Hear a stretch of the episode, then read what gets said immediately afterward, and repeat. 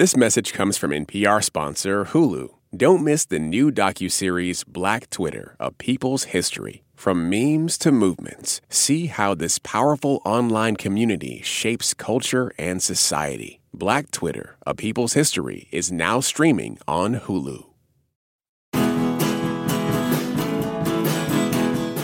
The new thriller Missing is about our connected world the social media, the surveillance cameras, the news footage, the video chats, the many, many things we can see from our screens. Storm Reid plays a young woman whose mother leaves on a trip with her boyfriend and seems to just vanish. Desperate to solve the mystery, Reid uses everything she knows to figure out what's going on and save her mother's life. I'm Stephen Thompson. And I'm Linda Holmes, and today we're talking about the movie Missing on Pop Culture Happy Hour from NPR. Joining us today is Switched on Pop producer Reanna Cruz. Welcome back, Reanna. Thank you for having me. Happy to be here. Absolutely. So, some of you may have seen the 2018 film Searching, which starred John Cho as a father looking for his missing daughter. Searching was also made up of only what you could see on his various screens as he tried to navigate his daughter's much more online world. Missing is loosely set in the same cinematic universe, I guess you could say, and shares some of the same creative team behind the scenes. It was written and directed by Will Merrick and Nick Johnson. They also worked on the editing and production of Searching. In Missing, Storm Reid plays June, who has a complicated relationship with her single mother, Grace, played by Nia Long. Grace has a newish boyfriend, Kevin, played by Ken Leung, and she goes off on a vacation with him, at which point she stops communicating with June and seems to just kind of vanish. June does what any enterprising young person would do. She hops on social media, she takes advantage of the gig economy, she capitalizes on people's bad password habits all to try to figure out where her mother is. Missing is in theaters now. I'm going to go first to you, Stephen. You and I watched this movie sitting next to each other. What did you think? Uh, I found it overall really effective. One thing that this movie does, I think, very well is just remain in constant motion. It is a twisty mystery. A lot of the quirks of, of storytelling using technology, uh, you know, that's a gimmick we're kind of seeing play out more and more in movies. It's not, I think, as novel as it was in 2018, but I think this film handles it pretty effectively. There are certainly many, many scenes that rely on a, a pretty high degree of luck in order to get uh, where the where the movie's trying to take us. But on balance, I just really pretty much sat sat there riveted through the whole thing, which is all you can ask for, really. So it worked on you. It worked on me. Okay, Reanna. My understanding is that your reaction is somewhat more mixed. I cannot wait to hear about it. Tell me what you thought. I, you know, I, I thought it was fine. Um, I, I kept hearing in the lead up to the film, like you said, Stephen, that there would be like tricks and turns. And I, I did get a bunch of those. And in the thriller department, I think it does a really great job at like keeping you on your toes, keeping you engrossed. Where it lacks for me, I think, is in the format, which I think ultimately proves limiting. And I, I love a gimmick horror movie, right? Like my favorite subgenre is like people trapped in space play game, which is admittedly like the most limiting horror movie subgenre of them all. But I've seen Searching, I've seen Unfriended, I've seen a bunch of internet screen horror movies. And despite there being cool presentation choices at points in time, like there's a few Inland Empire esque, like grainy, super digitally altered close ups of things that really freaked me out. I still was lost in the feasibility of it all being a social media thriller. Mm-hmm. Like uh, she has FaceTime open at all times. I, I don't know if teenagers do that.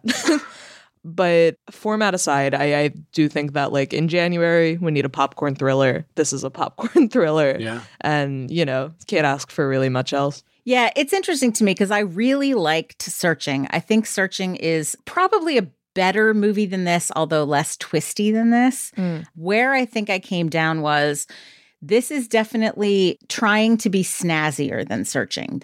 There's a little more mustard put on a lot of things. There's a little more quickie, quickie, cutty, edity, like kind of stuff. I think searching was a little more willing to be a quieter film for a lot of it.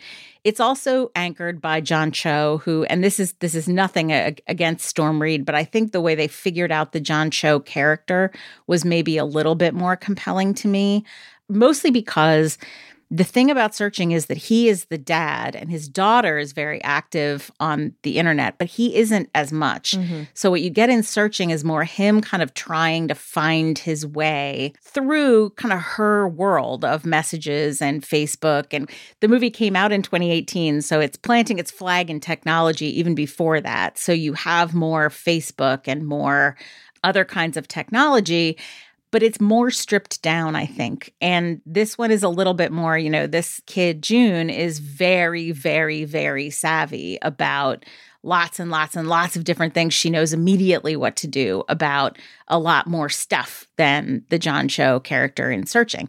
And I think for that reason, it's so speedy and it's so kind of jump, jump, jump, jump, jump, jump, jump that you don't get the same kind of frustration mm. building mm. as I think you got in searching. And it's not necessarily that you that it's important to compare these movies tirelessly, but I think comparing it to searching gets at one of the just kind of choices that you have to make with a film like this. Are you going to have it be super fast or are you going to have it be more contemplative? I did like it. I think it is good. I definitely did not see all of the twists coming, which is exactly what you want. I like all the actors who are involved. I like Nia Long. I like Storm Reid. I think it's a good story, but I do kind of have that same feeling that I come down sort of where Reanna does that like I really enjoyed this as a January thriller. You know, we yeah. just covered Plane, I think, in a way. Incredible. Like, I think it's probably better than Plane to me, but like better than Plane, not as good as M3GAN. exactly. Well, that's the thing is like there's all these films that come out that are sort of right after this push of awards awardsy stuff. Mm-hmm. You know, they are what you're looking for at a particular time. I did enjoy this. I do want to ask Reanna for a little more follow up about what you said about getting stuck in the plausibility or the mm. kind of how she really is using all of these tools because that's one of the things I think is tricky.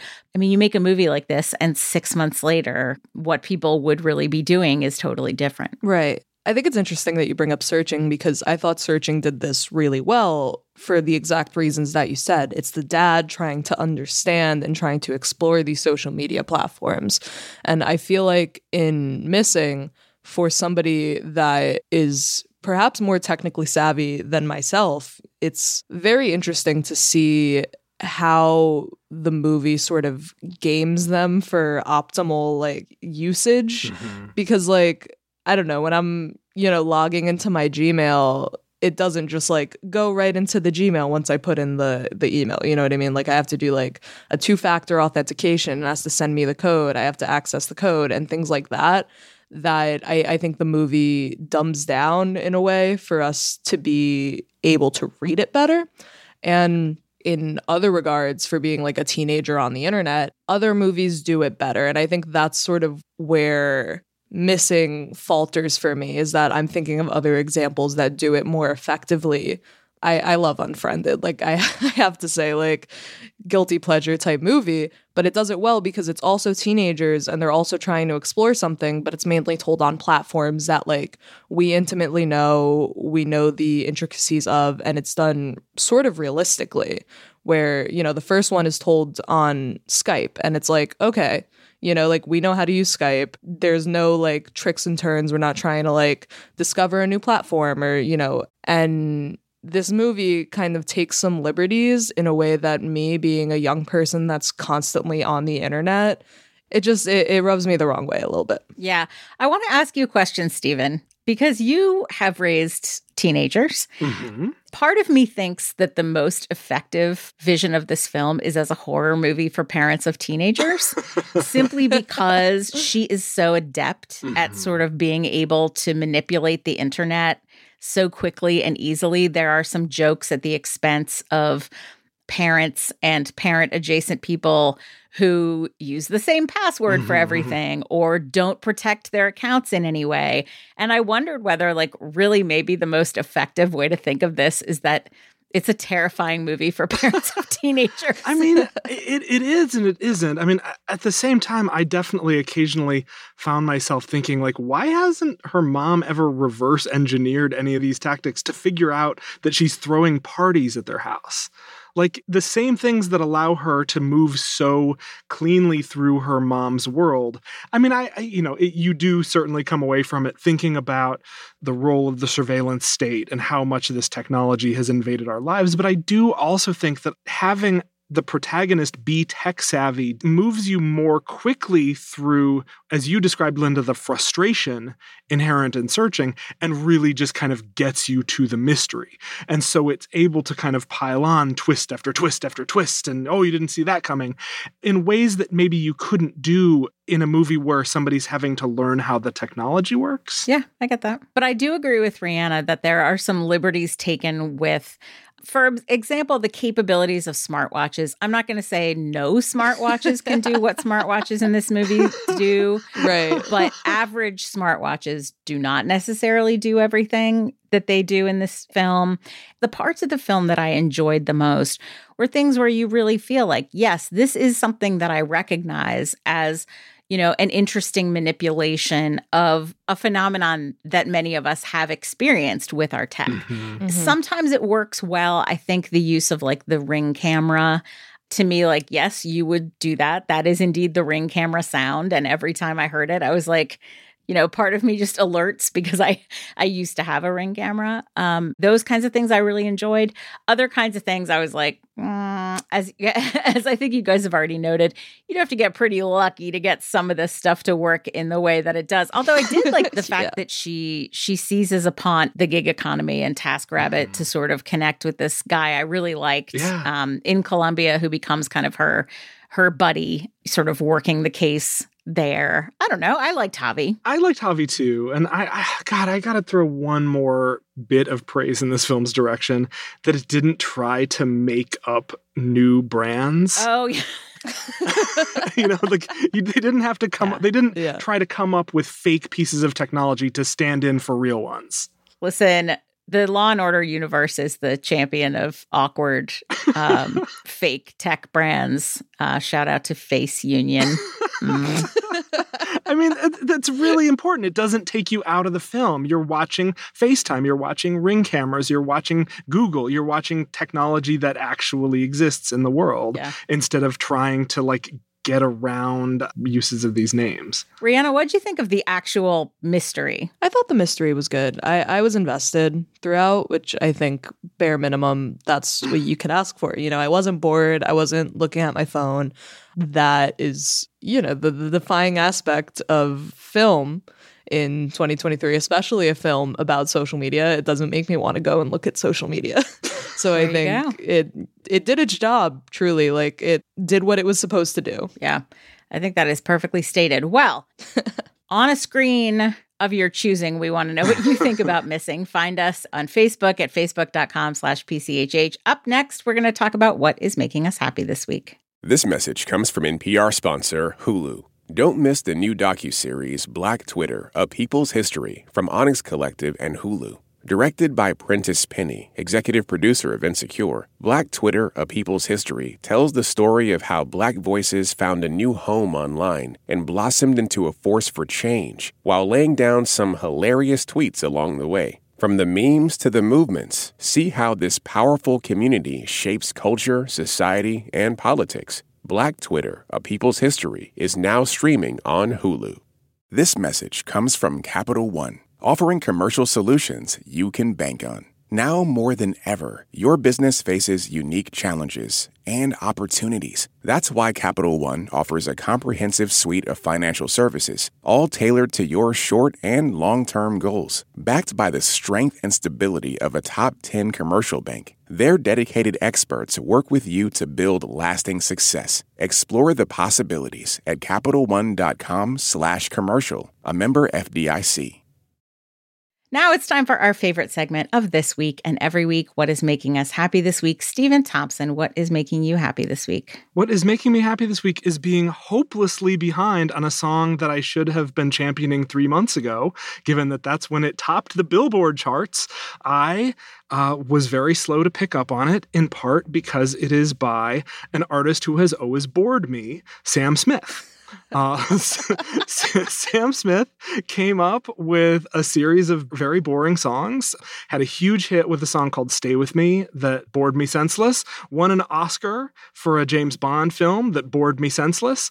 Yeah, so imagine my surprise when I'm listening to the radio and I hear an absolute banger called Unholy.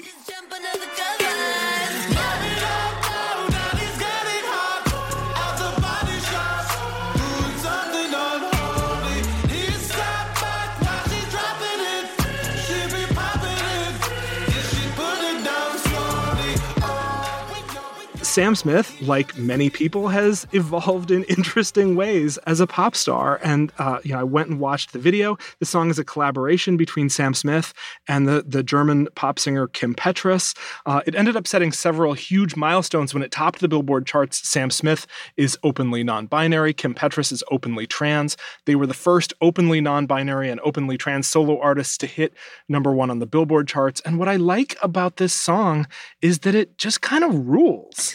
it's it's weird and surprising. The video is just a gigantic queer fantasia and it's just been so fun to watch a singer that I had personally filed away as not interesting to me as somebody who was just like a boring standstill adult contemporary pop singer and see that artist kind of evolve into something that just could not be further from that. That is really nice to see while still having that big, booming, elastic voice that allowed them to become a big pop star in the first place. So, what is making me happy this week is Unholy, the chart topping banger by Sam Smith and Kim Petras. All right. Very good, Stephen Thompson. Way to grow as a person.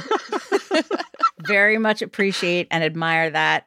Reanna Cruz, what is making you happy this week? I think Happy is taking some liberties here, but I went to see Skinamarink in theaters. Uh huh. And if you've been on, I don't know, film Twitter and film circles, you probably heard about this movie, which is a, I'm going to say, experimental horror movie. Um, it's the director Kyle Edward Ball's first feature directorial movie he used to have a YouTube channel where he would take submissions of nightmares and then film like recreations of them. And this movie, Skinamarink, is essentially a giant version of one of those where I think there's a quote from him where he said that there's this dream or rather nightmare that he had as a child that he thought a lot of other people had as well, which was like, you are a kid, you're in a house, your parents are gone, and there's something evil that's there. essentially, Skinamarink doesn't really have a plot, but it's essentially that. You're seeing the movie through the eyes of a child in this scary, dark house. Doors and windows go missing. There's things that appear, you hear voices and it's a very visceral experience. Um, again, like using happy is like a liberty because it really terrified me and made me afraid of the dark for I think the first time in maybe over a decade. So that was kind of alarming. But um, what does make me happy about it is that it truly is experimental. It's weird. It's different. I went to see it at an AMC, which I think is like a crazy thing to me. And um, having a movie like that in theaters, kind of surviving solely by word of mouth, I, I think is incredible. It's also very polarizing in, in reactions to people who watch it, where like I loved it. My roommates who I saw it with thought it was the most boring movie of all time.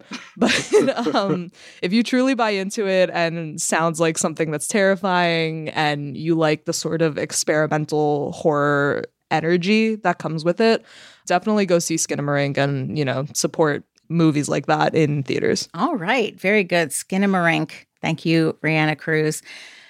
So I'm going to start with the question. Stephen Thompson, have you discovered your power zones? Have I discovered my power zones? I feel like I couldn't be farther away from that destination. Yeah. So this January, I have been um, doing a challenge to take a Peloton class every day. You can, by the way, look back in our archives and find our Peloton show. But I've been on a challenge to take a class every day. And one of the things that I have been doing is taking this program called Discover Your Power Zones. I am going to get around to why this is a good choice for my happy, by the way. um, and it's this very particular program that is taught by these very particular instructors, right? Who are not necessarily the instructors I normally take. I normally take Sam, the former monk. I normally take Christine, the hugger, who just like, and Christine does teach Power Zone classes, but anyway, it's a little bit different. It's more gym bro kind of dudes teaching these Discover Your Power Zone classes. And I realized that it is a great opportunity to hear music I don't like. And I I want to I want to I want to clarify what I mean.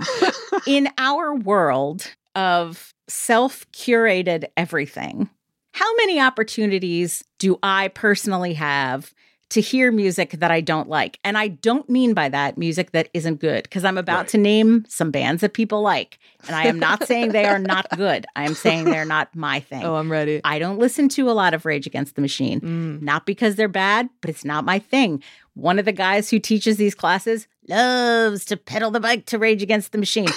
Do I listen to a lot of Helmet? No. Good band. You were naming some good bands. I'm yeah. not saying they're not good bands. what I'm so so maybe the right phrase is not bands I don't like. It's bands I don't listen to, right? right?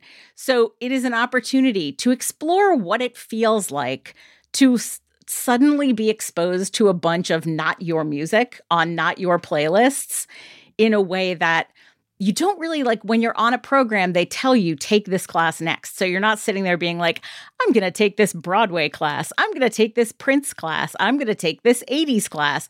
You're just going to take the next class mm. in the mm. thing. And if that's Rage Against the Machine and Helmet, then that is what you are going to listen to because that is what the next class is. There is something to be said for listening to music where you're like, I don't know about this, man. I don't I don't know about this. It's not my thing, but I am glad for those those sort of uh serendipitous moments that this happens to be the one that I'm experiencing right now. So what you're saying, Linda, is that if I had gotten on my dust gathering Peloton three months ago, I might have heard that Sam Smith song when everyone was talking about it. Very possible. Probably not from these guys. Probably not from these guys. But at some point, yes, it's very possible. So, serendipitous Peloton music. And that is what is making me happy this week. If you want links for what we recommended, plus some more recommendations, sign up for our newsletter at npr.org slash popculturenewsletter. And that brings us to the end of our show. Stephen Thompson, Reanna Cruz, thanks to both of you for being here. Thank you. Thank you for having me. This episode was produced by Candice Lim and edited by Jessica Reedy. Brendan Crump is our podcast coordinator, and Hello Come In provides our theme music. Thank you for listening to Pop Culture Happy Hour from NPR. I'm Linda Holmes, and we'll see you all next week when we will be talking about, ooh, Velma.